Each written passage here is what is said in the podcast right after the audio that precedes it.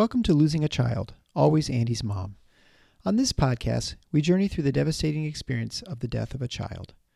Grief is seldom discussed openly in our culture, and the death of a child makes people feel even more uncomfortable. We approach the topic openly and honestly, speaking to people who have lost loved ones and experts who help care for them. Whether you are a parent experiencing loss or someone who wants to support another going through this tragedy, this podcast strives to offer hope and help.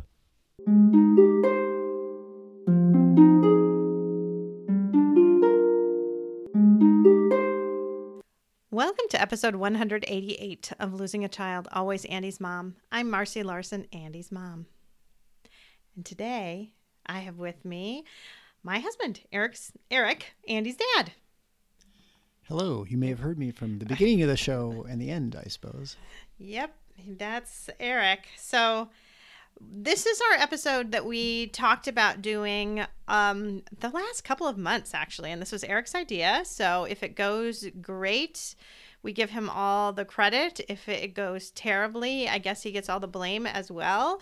But this is the Ask Me Anything episode. So if you don't remember, or if you haven't been paying attention the last couple of months, we've been asking for you to submit questions. If you have questions for me, you submitted them to Eric, and if you and if you had questions for Eric, you submitted them to me. Almost all of the questions came to me, actually.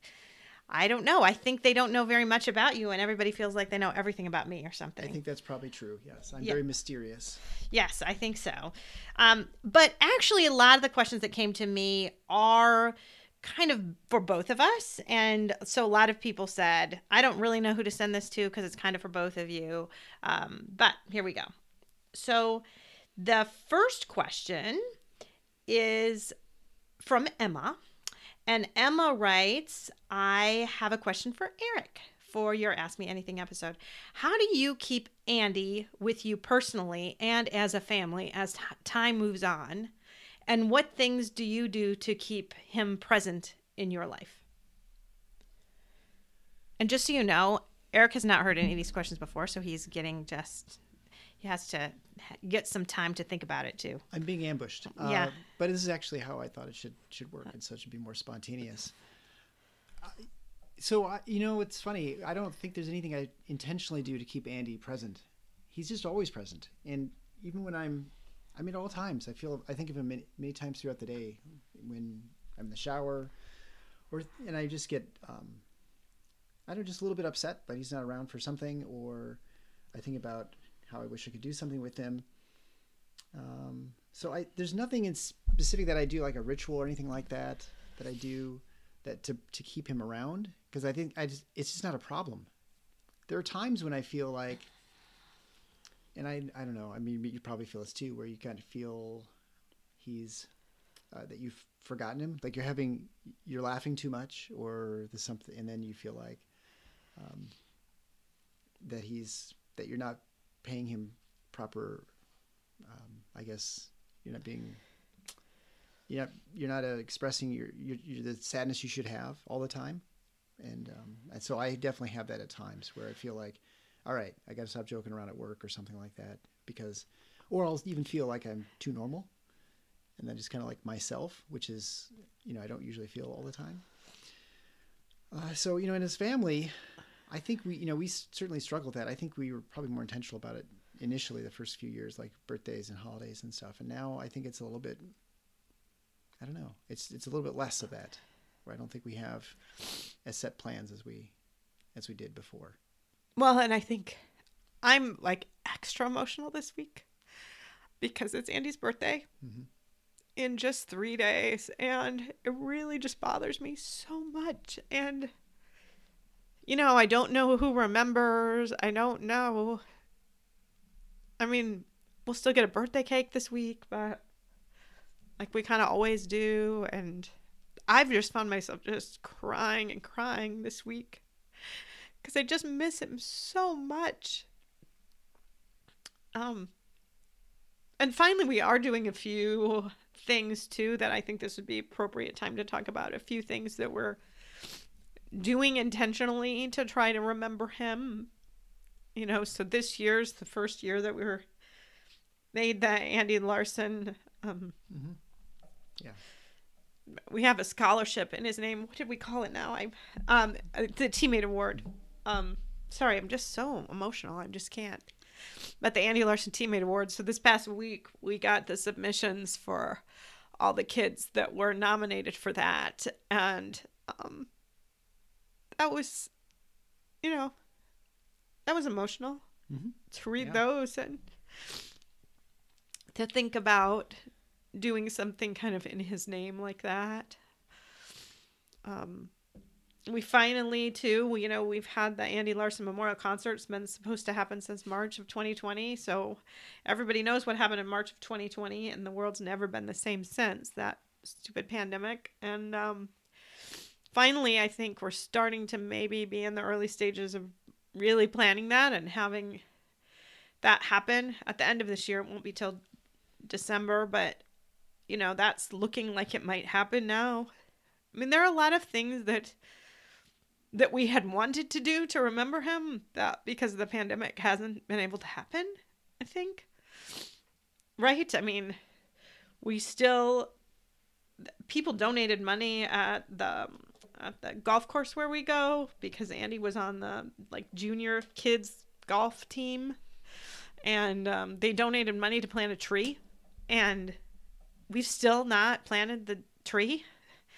And that bothers me like a lot. I go out to the golf course and i feel like you know people money donated money to plant a tree and we haven't even done it yet because you know what just i don't know. It's just as time goes by and things don't happen and Yeah, and I it's funny. I think about the trees when I go golfing, and I think to myself, all they do is seem to be cutting down trees all the time. So I'd hate that'd be even worse if you planted a tree and then Then they cut it in the wrong down. place and they have to cut it down.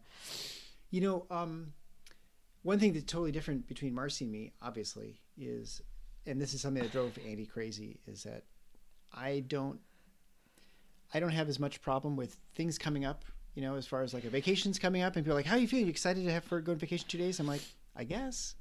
Until I actually it happens, it doesn't really. The lead up isn't doesn't bother me or get me as excited as I should be. yeah used to drive drive andy crazy Yeah. So you know, Valeriano, we had our last family vacation was a make a wish trip because our foster son Valeriano had had a kidney transplant and he was finally like really healthy. And so we could finally do his make a wish trip because you can't really do a make a wish trip when your kid's on dialysis. And so we went to the Florida Keys and it was a really cool trip, right? I mean, we got to take a limo to the airport. It was, and Eric just wasn't excited. And, and I wish, I always wished that you would fake it or something because Andy would always be so bothered by the fact that he didn't. I mean, honestly, I think he thought maybe you didn't even really want to go on vacation with us because you'd always be like, eh, you know, and I knew you were happy and you wanted to go, but you know, Andy would like be jumping up and down, so excited for, you know, weeks kind of. And yeah, and Eric would just be, eh. So I think that means these anniversary dates and all this kind of stuff, it doesn't, like, you don't have the dread that I do. No, I don't have the up for the week before or day before even, and um, yeah, it's a Yeah, blessing and a curse, right? I mean, I think you know, kind of hits me all at once, but I don't. I, you know, I was a kid at Christmas. I was perfectly content just waiting till Christmas to open the presents. It's not like I had to sneak in, look at them ahead of time. I don't know. It's just been just who I am. So, um, But it is a challenge, I would think, I think, as we grieve sometimes because, look at look at the difference right here. This is like, a big difference. But I would say the difference from both of us is I think we're comfortable with one being in distress and the other not. And I shouldn't say like it's okay, but it's sort of like crying doesn't bother me like it used to. like used to like. um, no, I mean, I'm glad you're not bothered. But some, but sometimes it does bother me a little bit that you don't. Of course, yeah. I think you know when you're sad, you want other people to be sad with you. That's part of remembering. Right. Yeah. Right. And yeah, and then it feels like the experience is totally different, you know? Mhm. Which it is in many, many ways. So, Should I ask um, one since I've got a couple? well, uh, yeah, okay. go- Oh no, go ahead. I kind of feel You're like I should ask a couple because you have so fewer, This is know? like Christmas where I got only two presents. and- I know. oh, you've got only and two I've got. I've got more yeah. for you. So Okay. um so this one is from Sam's mom. So it says uh has Eric learned anything from the difference between your grief and his grief that might enable me to help Sam's dad? We are divorced but very close friends and spend a lot of time together. I'm the talker and communicator, he's the quiet one. Sam lived with him and I know he struggles. Um, he struggles with guilt. So, any thought on that? And and I wanted to go to that one honestly because I feel like it was very related to what we were already talking about. Yeah, no, I think so. The fact that we're so different and how how can you help the other one when your grief looks so different? I mean, it is very different. I think you know, the, obviously, the first thing is to recognize that it's that it is different, and that you know, although you may say, "Oh, this person's not sad," they are. You know, just because they're not weeping and wailing it does not mean they're not very sad. Um, and I think, I don't know. For, as far as for me, I I can compartmentalize things a lot better than you for whatever reason. It's just you know, for good or bad, and so I can be sort of sad for a little bit, and then I can just sort of move into a different space and not be quite so sad. I mean, I much better now than I was before. It was, you know, all the time.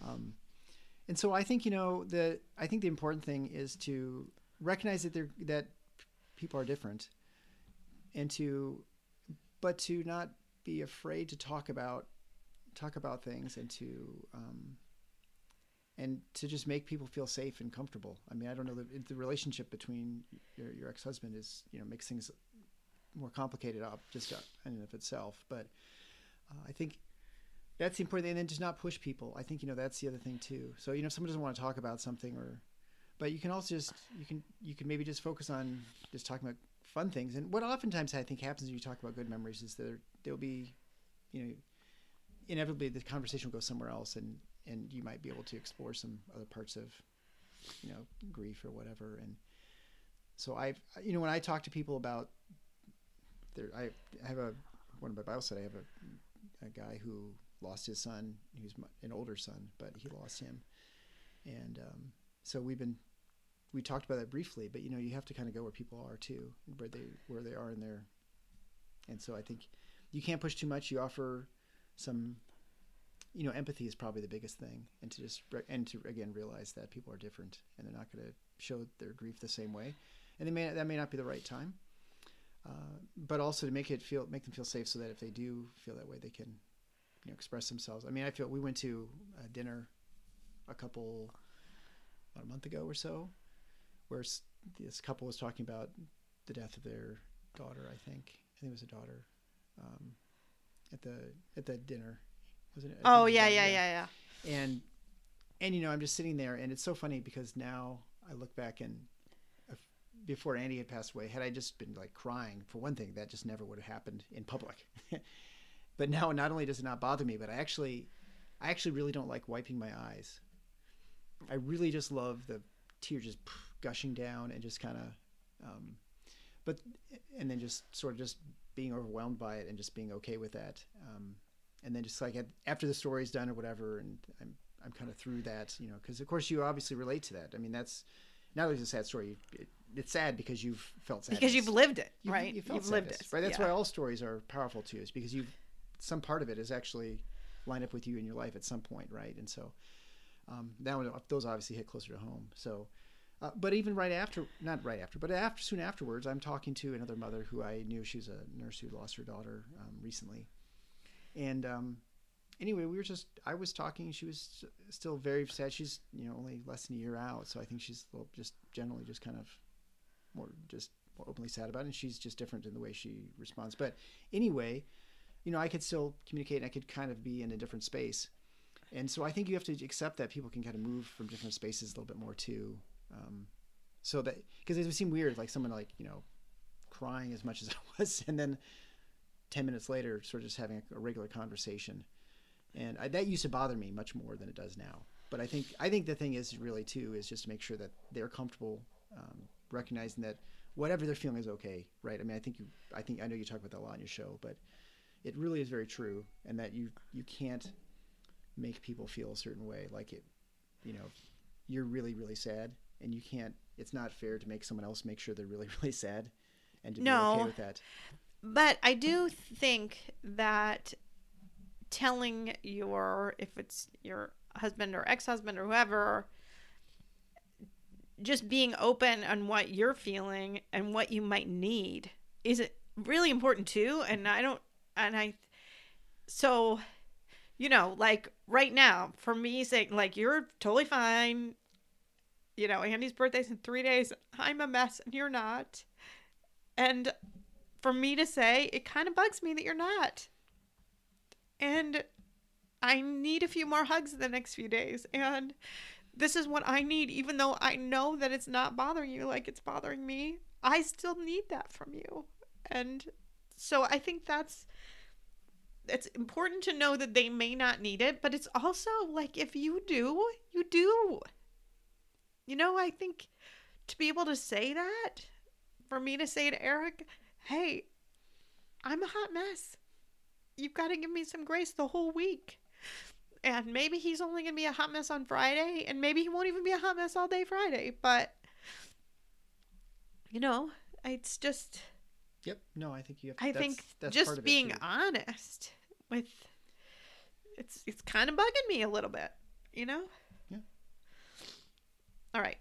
okay Do you want to go on to the next question? Sure. Uh, this is from Dina. Is it- Yeah. So, uh, uh, just wondering, uh, I, w- wondering if you touch on how Peter talks about Andy. So it's been four and a half years.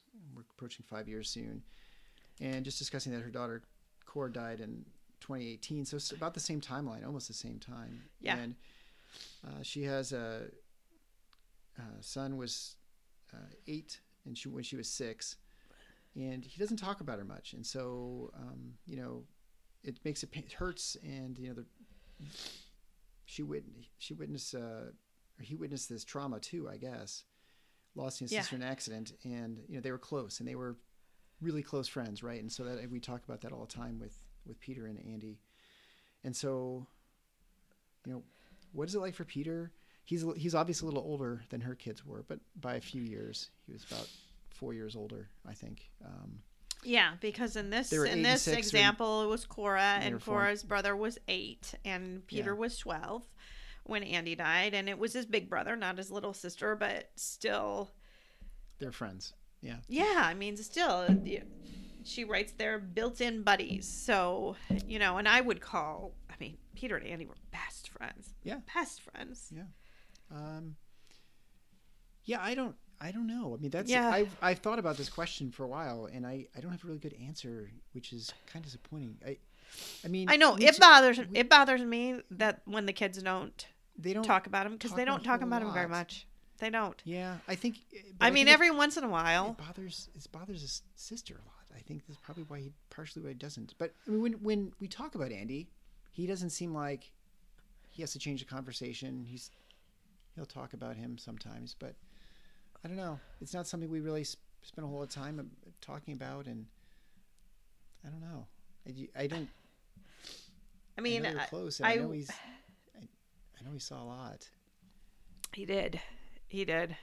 And it's it's something I struggle with whether we're doing things right and whether we should be What's right? somehow somehow doing things differently because it's it's so hard to know.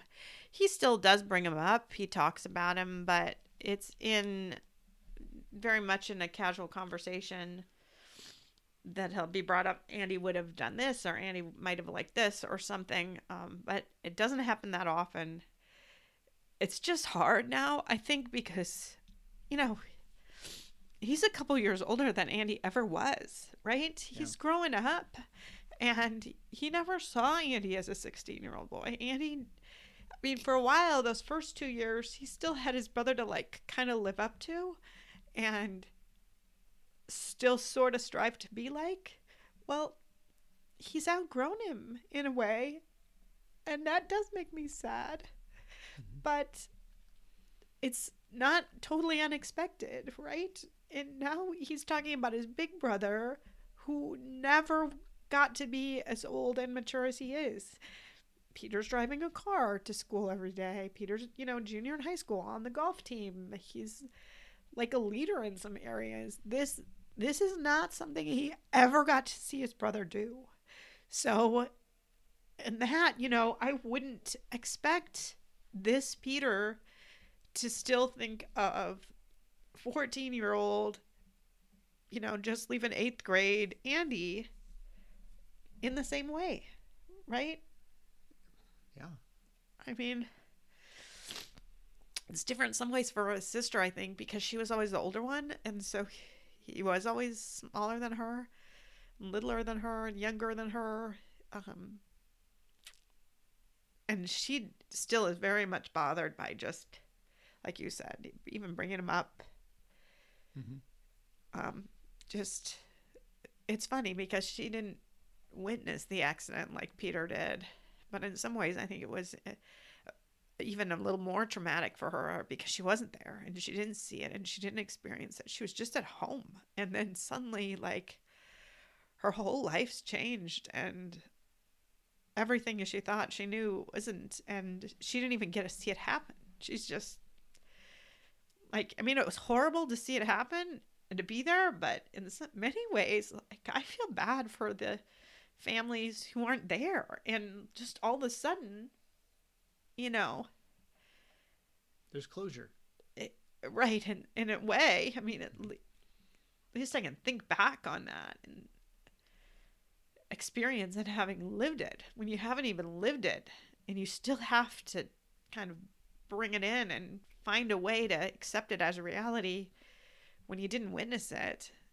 In some ways, I think it makes it worse. And I didn't know that at the time. I didn't. No, I was really way more blessing, worried. right? I way more worried about Peter. I thought I thought our daughter was really blessed to have not been there. And in some ways was, but in many others it was hard. I mean, we were at least together as a family when we found out Andy was dead. I mean, she was alone pretty much. You know? I think it just it's a reflection too of how people deal differently, and your kids are going to be different too. I imagine, either by their relationship or their sort of their personalities and sort of how they react to things. And so, I mean, this is the struggle, right? I mean, not only do you don't not know how you should deal with grief, you don't know how you should help your spouse. You don't know how to know help your kids. kids. I mean, I think, and they're all different, and I don't think there's probably right answer for a lot of the things. That's my guess because Right. And I think now to your question and your son, your son who is eight years old, who is now, I imagine, let's see. I That's mean, it's 13. almost five years ago. So, you know, 12, 13 years old. Well, how much is he going to talk about a six year old girl in some ways, right? He's, you know, you're starting to get those preteen, teen years and you get pretty self absorbed. And like if he had a six year old sister now, you wouldn't expect him to probably pay much attention to her at all. So obviously he would have had she grown older with him, but she didn't. And it's I don't know. I don't know, it's hard.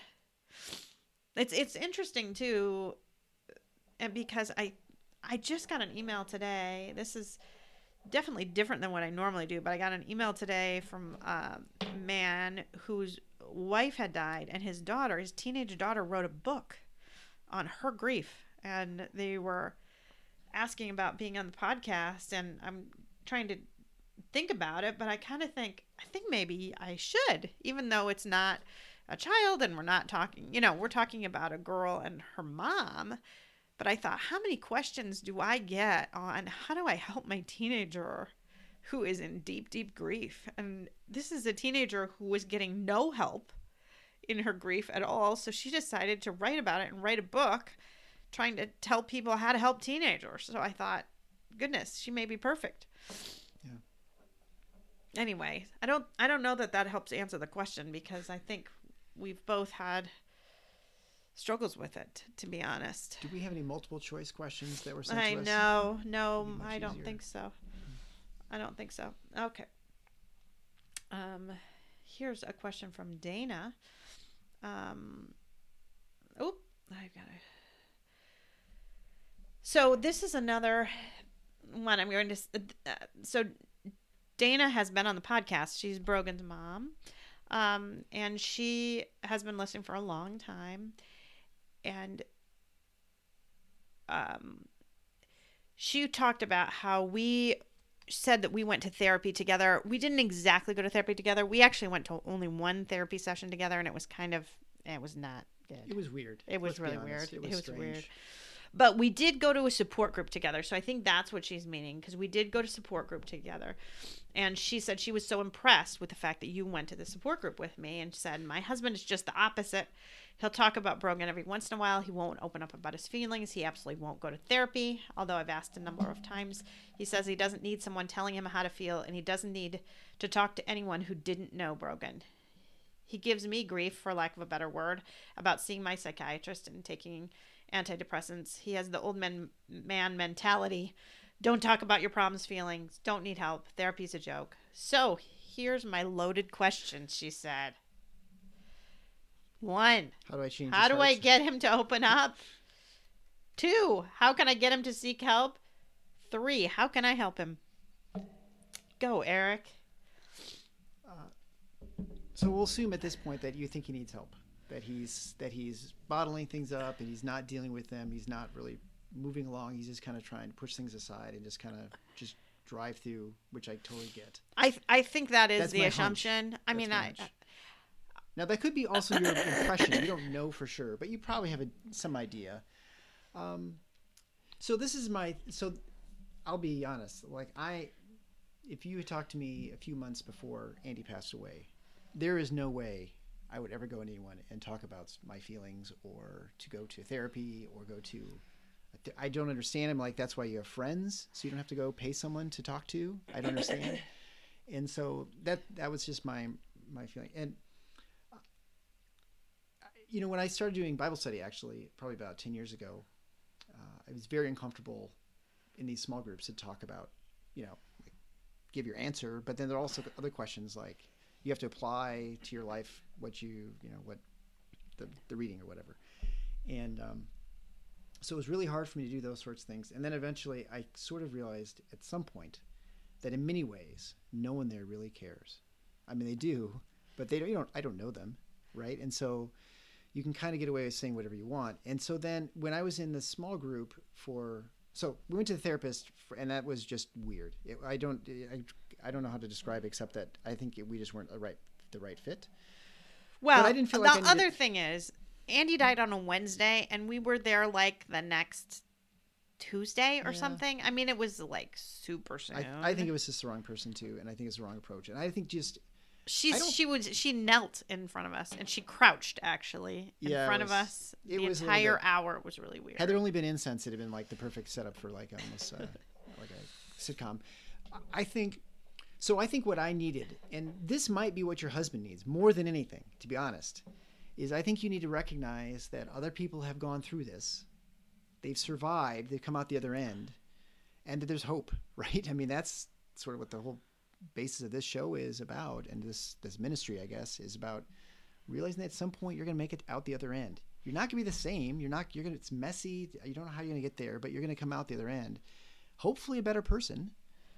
Uh, not the way you want to become, but I think that's some. You know, I think I hope that your your goal in life is to become a better person by the end of your life. But uh, anyway, I think you know, for me, the the most you don't even need to talk in these small sport groups, which is nice. You just say, just go and just sit there. Don't say a word because most of them are not going to if they're forcing you to talk then it's not the right group i don't think you should not be able to force to say things that you're to like open up if you don't want to open up right.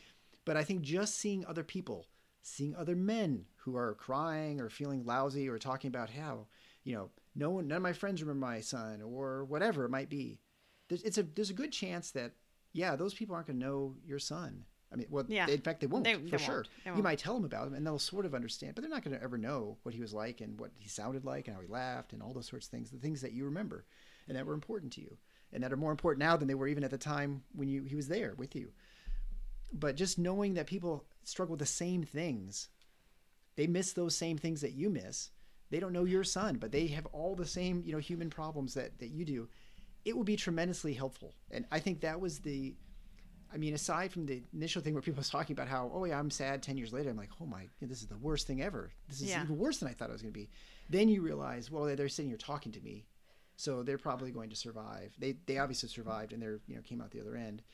Um, so I think that for me is the most useful thing. So it's actually just recognizing that other people have gone through it and can get through it. I I think that would.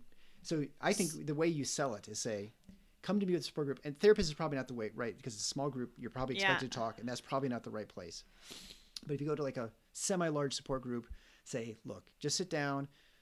I might talk, but you're you don't have to talk. You just sit there and listen, and there are other and make sure there are other men who he can sort of relate to in some way, and hopefully some of those men talk, or like one or two of them. Really, you need like one, uh, and then he'll, you know, I, I'm not saying he'll fix things, but it might help him realize that, yeah, you know, maybe he'll say something. I mean, it. You would be surprised, I think, because I did not really go there expecting to talk much. I don't think you went there expecting to talk at all. I think you expected me to talk. She talks a lot. You talk more.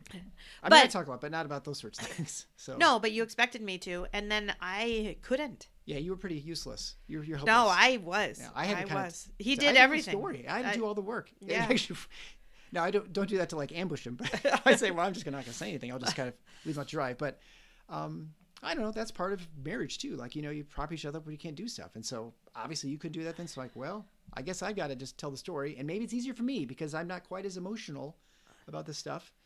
Um, I mean, obviously it was, but it wasn't. You know, I was able to get through it, I suppose. So I don't know. I mean, I, that would be my suggestion. Uh, and, Yeah, I th- that support group's easier than therapists. and, and, And I with think- men, and I- men there too. Eh, right, and you have to have other men there. The other thing is, um, when you know we tried that therapist once, and we stopped. We went to the support group instead, and you've never wanted to do a therap go to a therapist, Nope. ever. But Don't that being said. Don't give away the secret. I know. Here's Eric's secret. Here's Eric's dirty little secret that he doesn't relate to people is that one of his best friends is a social worker who specializes in PTSD and grief. Who's uh he was in Afghanistan. He's a, a vet from Afghanistan. So he's really good at this, and he would call Eric up and ask him to go on a walk, and he would go on a walk with Eric, and I think it was really kind of therapy. But he didn't ever call it therapy. And Eric never called it therapy. He would just be like, I'm going on a walk with Ben. And I would be like, okay, he's getting his therapy. But he didn't know it was that. Clearly, not every grieving dad has a man in their life who's a friend who's also a professional therapist. Um, but, you know, if you do, can find someone that feels more okay opening up to, gosh, that'd be great. I mean, for sure. I've had some people call, you know, ask if they can talk, they can have somebody talk to you, you know, because you're a guy and you've been there and maybe they can talk to you and open up a little bit. Just had one recently reach out again. Oh. So, Yeah. Well, I mean, I'm. I mean, I'm much more open than I used to be about that sort of stuff, and uh, yeah, I mean, I mean, it, it's as I've been very blessed to have some friends who've been helpful, and, and I don't know that every guy has that, and so I think that's that's a problem. I think most men in general have pretty small social circles, and it's very, uh, you know, they're more defined by certain things like this is a guy I go to golf with, but that's you know I'm not out there talking. I'm talking business maybe, but I'm not talking about other stuff. Now when you're on the golf course, and you get to know someone, you can eventually talk about other things, but they have to be comfortable with that too, and you never know if you can going to broach that subject, et cetera, et cetera. And so I had a friend who, yeah, that's what he does, but he's also not uncomfortable talking about those things. Like he's Yeah. comfortable talking about all kinds of things, and so for him, he's like, yeah, well, I mean, we could talk about the weather, but clearly that's not like on your mind. So let's just talk about whatever. And he, and it was safe, you know, just and honestly, I I was doing something, like sitting in Yeah. a room, just like it. It becomes like a it, it was much better task. doing it this on a walk. yeah, because you're out doing, you're walking, and I don't know. We talk, and we didn't really just talk about Andy. We talked about all sorts of things. It's not just that, you know, his business and other things too. So it's just like, but that was always a, subject and a topic that was always there. You know, sometimes how you doing? Okay, and we just talk about something else. But and we still we still meet from time to time. But uh, yeah, I mean, if you have someone, if you have someone helpful, but probably I think getting to the a support group where he's comfortable talking about it, and and then he's like, okay, the person is not going to run away. Yeah. right? The, the other issue, of course, is there aren't a lot of parent support groups out there. I mean, we feel we're very blessed to have one here, but it's not that there is one everywhere either um, that a guy can go to. It's Yeah, but there might be ones too. Even honestly, if you even went to one where uh, you know uh, just a general grief one, we're talking about spouses. It's different. I get it. yeah, But even that, you know, recognize that the guys get sad and they have, you know, they lose their spouse or something like that. I don't know. That might be helpful too if that's your next option. You know, I don't know. That that'd be my suggestion if you can find that sort of thing. yeah. If you can find a couple, You can always support move to. Grand Rapids and and go to the support groups here, I guess. 'Cause I think it definitely helps in person too. I think it'd be diff- difficult to do online, but maybe it's possible. Yeah, yeah. You're you're gonna need to run a run one, the virtual one, through me. What what would you do if we did one together? What would you say? I have no idea. Totally putting him on the spot here because I've I've had some people ask, um, can men come to my support group that I do through Starlight? And the answer had always been sort of yes, but it's but it's not the way it's been. The virtual group has always just been women, which is interesting because the group here in Grand Rapids is both, and it's not even more women than men. There are there are a lot of couples. There were some moms by themselves, and there were some dads by themselves. Yeah, it so about 60 40. I would say, yeah, Yeah. I would say 60 40. There would, I'm remembering one or two men that came by themselves and probably more like four or five women, and then the rest were couples. So, yeah, I think 60 40 is probably a pretty safe estimate. Uh, but it wasn't rare for men to go. And that's been sort of a sad thing about the virtual support group that we've had so far. And it's just been moms. I mean, there's something special about that too, but I, I don't feel like we're helping the dads very much in that. They probably would not be feel comfortable in that group. No, they wouldn't feel comfortable guess, in that yeah. group. Huh? It- it's almost like you need a separate dads one. Yeah. Oh, I know. We'll see how many emails I get now asking Eric to run one.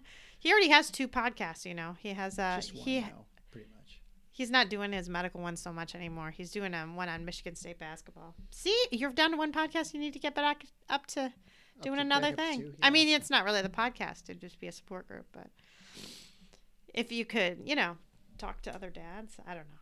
Yeah. It's hard. I, you know, if you actually had 10 people who signed up who wanted to do it, I probably could do it for a little bit. I have no idea how I do it. I don't think I'd be any good at it, but, but, um, I mean, I am comfortable talking to people about death and grieving, I suppose. So I don't know. Maybe that's all you, I don't, there's no, I have no degree in it. So I I know, but it's, I'm hard. anesthesiologist. I just, all, everyone I, take care of, they're sleeping. You just I don't talk them to, to them. sleep. I we I know. talk to them for just a few minutes and then they fall asleep. So, Yep, yep. I got it. okay. Do you have another one? That's a good question. Oh, yeah. So just from uh, Stephanie, uh, do you? So this is for Marcy. Uh, do you sometimes find it uncomfortable living with such a perfect man? that is not a question. Go ahead. Go, you have another question. No, do you have a question? No, I was no. I didn't. I didn't get any. I was really disappointed. I thought you told sure- me that you had two. that was my second one. Was a fake one. Your second one was a fake one. I yeah. I was. Oh, You, mu- you are obviously an open book on the show. I which know is a that's great, a testament to who you are and how you, um, you know, you're. I mean, to be that open on this for people like, yeah, I kind of know everything I need to know. I know. There's nothing They else. kind of do. So I'm not. I don't hide much here. I hide nothing, to be honest. Okay. Um, next question and last. you know actually, she dodged the question too. But go, go ahead, Marcy. yeah, I totally dodged that question. So, um, we have the last questions are from Sheila, and there are um, quite a few here, and I'm just going to read them all because I, they're all related. How do you stop asking why? Why my child? Why did he have to suffer? Why did he have to die? Why do so many bad people get to live? Why does my family have to suffer so much? I just keep going back to those questions, even though there are no answers. Well, I think you answered the question by saying there are no answers. I didn't answer. That's what she wrote. no, I know, but I mean, no, I mean, I'm, I'm answering the que- the questions by saying there is no. I mean, there are no good answers. This is the. I mean, I struggle with this all the time. Like, why this happened to us? I mean, it's it's not fair. What happened to Andy? Why can't he be around and you know he should be in college right now or you know doing something else? It drives you crazy. I mean, I, I this is the thing I struggle, you know, and I, and I feel, you know, when I go to, and I always mention Bible study, and it's not it, because I I'm forced to address these sort of questions and problems in sort of life, you know, and and the, the I think. I think the thing that is hardest for me to, to handle is justice. I'm kind of a judgy person, in you know, Right? sorry, I'm laughing because it's really it's is. totally true, and I do my best kind of to try and- problem. to try and temper that. And Yeah. I'm much I'm pretty good at it, but sometimes it's it's very hard for me, and so it, it so for me it's always, um, it's hard letting go of just not judgment, but letting go of justice because you can't really control much of anything, and you think you're in control, but you really aren't. You have to really surrender to your I guess helplessness in so many ways, and in fixing almost any situation. Especially as a man, you're really expected to have, or you expect at least of yourself, to solve problems, to fix things, and when you can't, it's really it really bothers you, and especially something that happened that you you know could you done this or that or the other thing, but it doesn't matter because you know it already happened. Uh, I mean, I can't tell you how many times I drive, and I'm thinking to myself, make sure everyone's sitting up straight. Had I only made sure Andy was sitting up straight, maybe the seatbelt would have worked. Yep. I can't tell you how many times I I tell myself that almost every time I'm driving. Well, the other day we were driving the car and Peter was kind of slouching, and you I know. sort of snapped at him and said, "Sit up. You you can't sit like that. Sit up." Um, So and or and of course, we all knew why he said it. Yeah. Right. well, right. And I look in the rearview mirror more when I stop, and I think about all these things and so things that you can you know try and fix. But you know, I don't think there's any. And I think if you were to ever stop asking the question why, I think I think there'd be something wrong with you too. I think I think that is a natural sort of feeling. I think the thing you have to you have to be, be okay with is is realize you can ask why, but to not ever expect to know why. And I think that's the hard. It's hard, but I think I mean you know by your questions you know that that's going to plague you forever. um, but you just have to be com- comfortable with that. Whatever it is, and there whatever the reasons these things happen. I mean, I'm not sure where your faith is, um, but I'm much more comfortable knowing that justice, whatever that should be, will be done. I know that I'm a very flawed person. I know that when it comes to, well, you know, sinning or doing the wrong thing, or, I mean, I do all. I'm pretty lousy, and so it's very easy for me to pass judgment, and that's why, like, you know, when the accident happened, I was. I could easily see myself have done do, done the same thing. Like, have I ever been distracted in the car driving? I could see that, and I can imagine how horrible it'd be and feel. And I mean, I feel terrible, even though I really didn't do anything wrong. I mean, maybe I could have, you know, watched out for someone behind me. Maybe I could have made sure Andy wasn't slumping the, the seat. I mean, there there are things you can always imagine you could have done differently, but but I can. But anyway, I just I, ultimately I think you can't know why. You can't expect to know why. It's good that you ask why, but I think you have to at some point accept however you it's best for you to accept is that you won't know and that you just have to be okay with that. I don't know. That's a, I made this a very unsatisfying answer. Well, yeah. I mean, certainly it is unsatisfying, but like you said, there's no there's no answer, and and sometimes that's more deflating than others. I would say some days. Yeah. you know like some days i could have read that question and not completely broken down in tears today is not one of those days right today i i mean the other problem is today i uh right before this i was at a baby shower Yeah. I was at a baby shower. And of course now we're days before andy's birthday. And what do i think about? I think about baby andy and what I was thinking about and my hopes and dreams and how I never thought in a million years that here I would be 19 years later, you know, having to live this without him like this. It's just it's just wrong. And that's that's the whole thing. When you ask those questions it's it the the problem is is you know it's wrong. Yep. and everything about it is wrong. And you just kids aren't supposed to die before their parents. That's it. That's wrong. And when you ask why for a question when you clearly know the answer is just that is wrong it makes it more difficult. Right. It's uh, it's why you struggle with. I mean, you can tell yourself, well, you know, eventually everyone leaves this world, you know, but doesn't make it any easier. Doesn't make it. Why does it have to this in this order?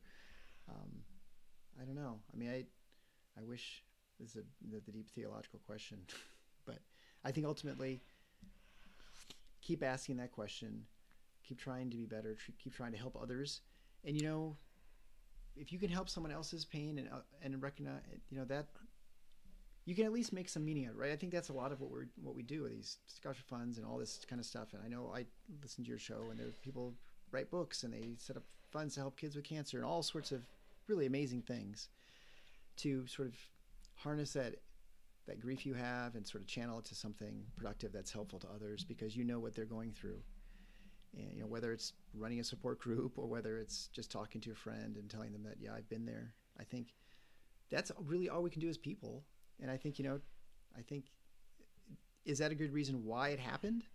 No, but, No. th- but it's maybe, I mean, at least something, is it, maybe it is why in some ways, but it's not the only reason. I don't know. I mean, you can, Oh, why, but not the why, maybe. yeah, it's just, you know, it, it I, again, it's not satis- it's not satisfying answer. It's not one that I can, that I can know. You can't, you could never know that sort of thing. But I think I, I feel it and I ask that a question all the time you know, why does this have to happen? So stupid. I can't have Andy here to go do whatever X, Y, Z. Can't go to vacation with us. He can't go. I can't. You know, I went trip to the Final Four. I should have had two kids there, not with just one. Although he was in college, so I would have we could have laughed, we could have laughed at him because he got class instead of us going to. But you know, those sorts of things. I mean, those that sort of thing should. It's just not. It's not right, and I don't have a good reason for why, except.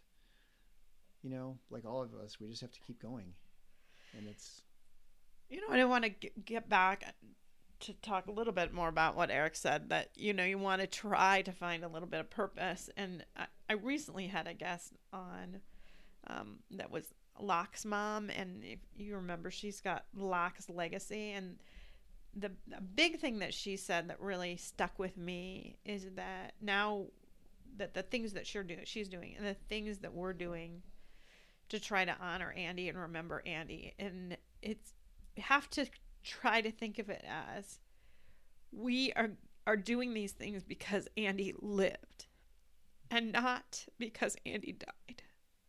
And that's a big um difference, right? If you start to think like, oh, we're having this scholarship and we have this concert and we planted this tree and it's all because Andy died. Well, that's pretty somber kind of thinking and really makes you kind of feel even more sad. But if you now instead think of it as, well, we're doing all of this stuff to celebrate because Andy lived and to show people what a great kid he was, well, it's a little bit better. And it doesn't help with the why exactly, but I do like to think of it that way. yeah. I mean, I think you know, we loved Andy. We did. Still do. We still, do. I can't even say did. And the only way I can express my I love him love- so much. Right, and the only way you can express your love to him now is by spreading that love to others by whatever way you can. And I think that's just you know, And if we can give some scholarship money so we help a kid, you know, go to college, great. Whatever, I mean, we did that because Andy lived. So, I don't know. I, I unfortunately really don't have any other questions to go through, and you clearly don't. I can make up some fake ones, but I don't think. yeah. I don't. they're about how perfect you are. You please don't. But uh, I don't know. Do you have any other things you want to talk about? No, I. Boy, I'm struck by the the guys who are having trouble. You know, and I, I don't know. I. I just hope that people look for help. You know, if you need it. I don't know. I think that's that's a real problem sometimes. That that's why I mean, Starlight's been great, and I you know recommend people go here locally who need help. But uh, Yeah. I think I think the hardest thing is to try and force people to do things they don't want to do. You feel you feel compelled, and also I think you know you usually get pulled in like, well, this worked for me, and so this will work for you, and Yep. not. And I think Yep. that's that is for sure true. And well, so and we let's even go back to Starlight for an hesitate to give advice example. in some ways. We're going to go back to Starlight to that very first week. We went to Starlight. It was great for you, okay? To be honest, it was kind of torture for me. The whole time I kept screaming in my head, You don't belong here. You're not one of these people. Andy's fine. This is not you. I did, I just desperately did not want to be one of those people whose child had died. And of course I was, you know, it had happened three weeks ago before. So, I mean, that's why I was just still in such shock. I was in a huge amount of denial. The kids went, had a terrible time, both of them. Okay. It was not good for anybody. We left, we're in the car, we get home. Both kids said to me, I don't want to go back. And I said, and, and, we're in the car on the way, and I'm thinking to myself, I don't want to go back. And Eric said, Well, that was great. he actually said that was great. I don't know if you remember saying that was great, but it was Sounds so something it was so striking to me because for me at that moment it was not great and then the kids each came up to i think we were all just sitting there he said it was great nobody else said anything we get in there. Each one of them said to me i don't think i want to go back. I'm really not sure i want to go back. And i said well your dad thought it was great so we're all going back. Um Jerk. and you know week two we had to tell our stories and i fled halfway through didn't even make it through the whole session before i had to run out of the room. Left me by myself. left him by himself.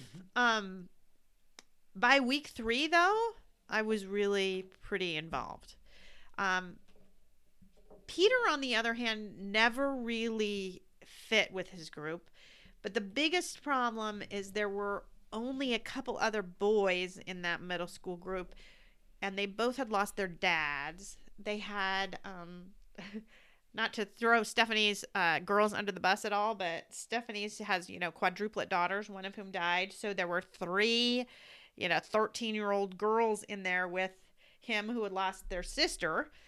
Uh, but, you know, he's, he's 12 years old. He's like scared of girls pretty much still. And there they were. And he just didn't feel like anybody could relate to what he was going through, right? That he lost his best friend, a brother. It just didn't work for him. Um, my daughter ended up really getting a lot out of it in the high school group. Ended up the next session, she brought a friend whose mom had died. Uh, because Starlight, it's it just to explain what it is is they've got parent groups, they've got groups for losing your spouse, and then the kids groups are all intermixed. So they've lost siblings or a parent. So it's just by age, it's not by type of loss because that would just be too too much. If it got big enough, maybe. I mean, yeah, maybe if it got big enough, but Yeah, it's but- just not big enough. Right. Um so anyway, they're they're more I think it's still good cuz it's for their developmental age. But I just bring that back up because sometimes you do things that you feel like aren't the most comfortable for you just because it's helpful for somebody else.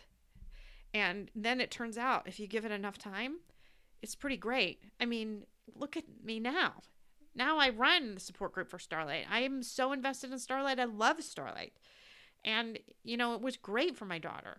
And I feel like in a different group, it actually would have been great for my son. And my son kept going to therapy and was at a, with a therapist every single week. So we weren't feeling like he wasn't getting help. He was definitely getting help.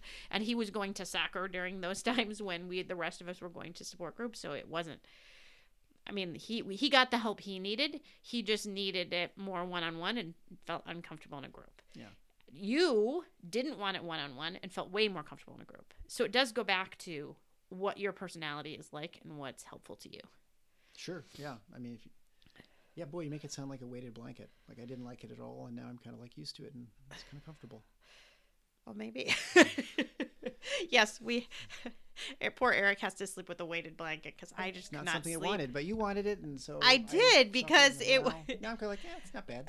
because I couldn't sleep after Andy died. I just couldn't sleep, and so they were suggesting I had it suggested this weighted blanket, and poor Eric is under this huge weighted blanket and not happy about it at all. But but you did it anyway, Yeah, and now you're so- used to it.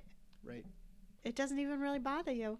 It, it's sometimes trying to get out of bed. I don't know why I think I need to get out of bed quickly, but apparently it's always it always surprises me that I can't get out quickly because I'm like trying to move the covers and they weigh you know 30 pounds or something. But um, yeah, I don't have any far- parting thoughts except just to say that I think you know what you're doing here is great. I hope I hope everyone finds value with this. I think obviously do. They're listening to it, and what you've done is really amazing, and I'm really proud of you. And um, Well, uh, but again, that goes back to you pressuring me in some ways and something that I didn't think I really wanted I'm really to not. do. Very, I'm really not a very nice person. I'm really forced you out of comfort zone. but I think that's good. I mean, it's really good that you forced me out of my